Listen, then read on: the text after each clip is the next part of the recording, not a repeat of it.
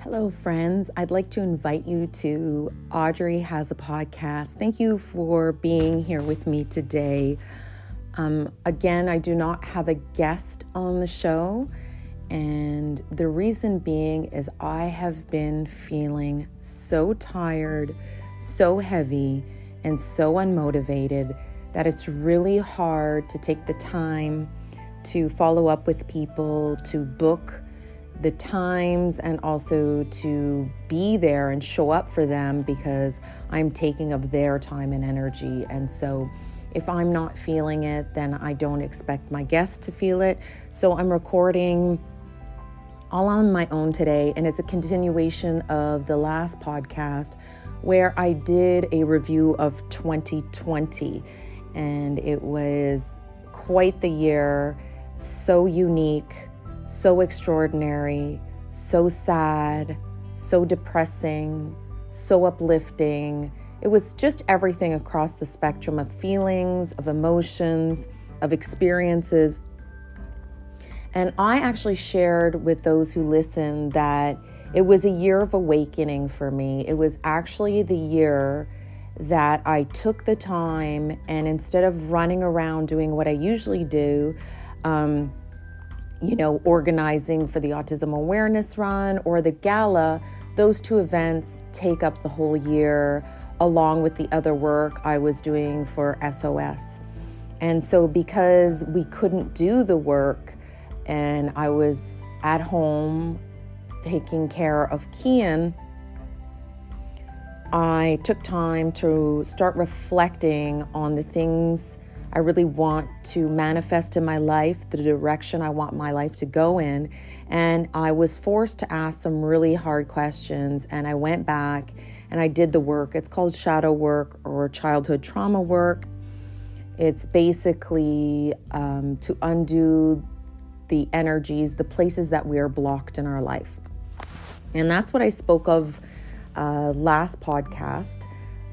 And really highlighting how it awakened me to make some really big changes in my life in 2020.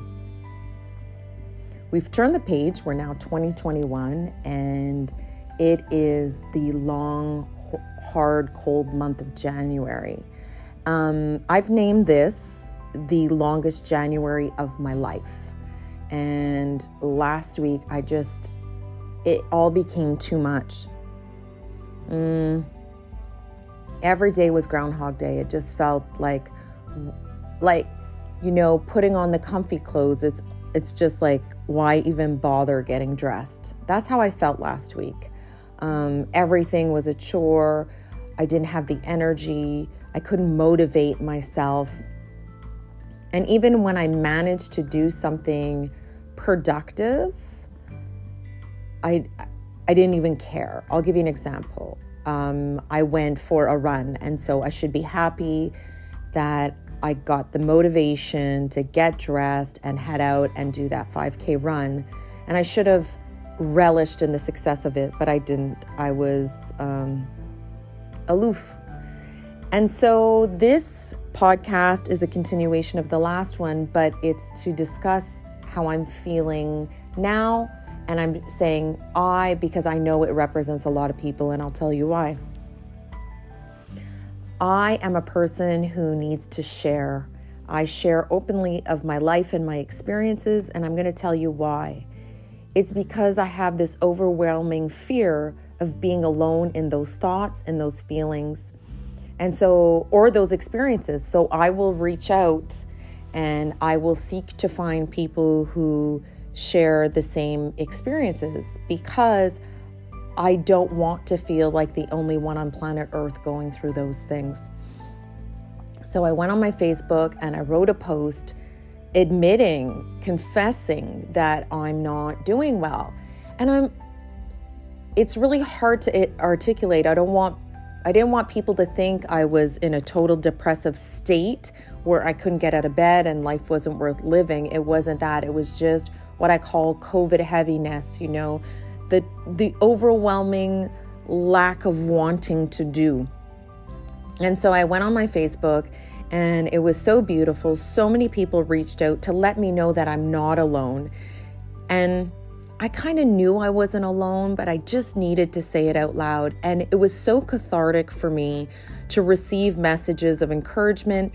Even some women went so far as to try to analyze and break down and not only name it as COVID, uh, the consequences of being in home and away from life as we know it, but a lot of women were saying maybe it's hormones. Uh, I had someone reach out to me and say maybe it's adrenal fatigue and you should look into that. Um, some people were saying talk therapy, see a therapist, which, P.S., I've been seeing a therapist half of my life um, because I am a work in progress. I am always trying to do better and to show up more in this life. And so I always want to be the best I can be.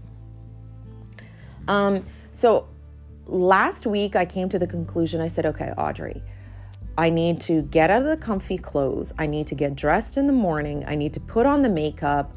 I need to hit the ground running rather than saunter slowly into my day.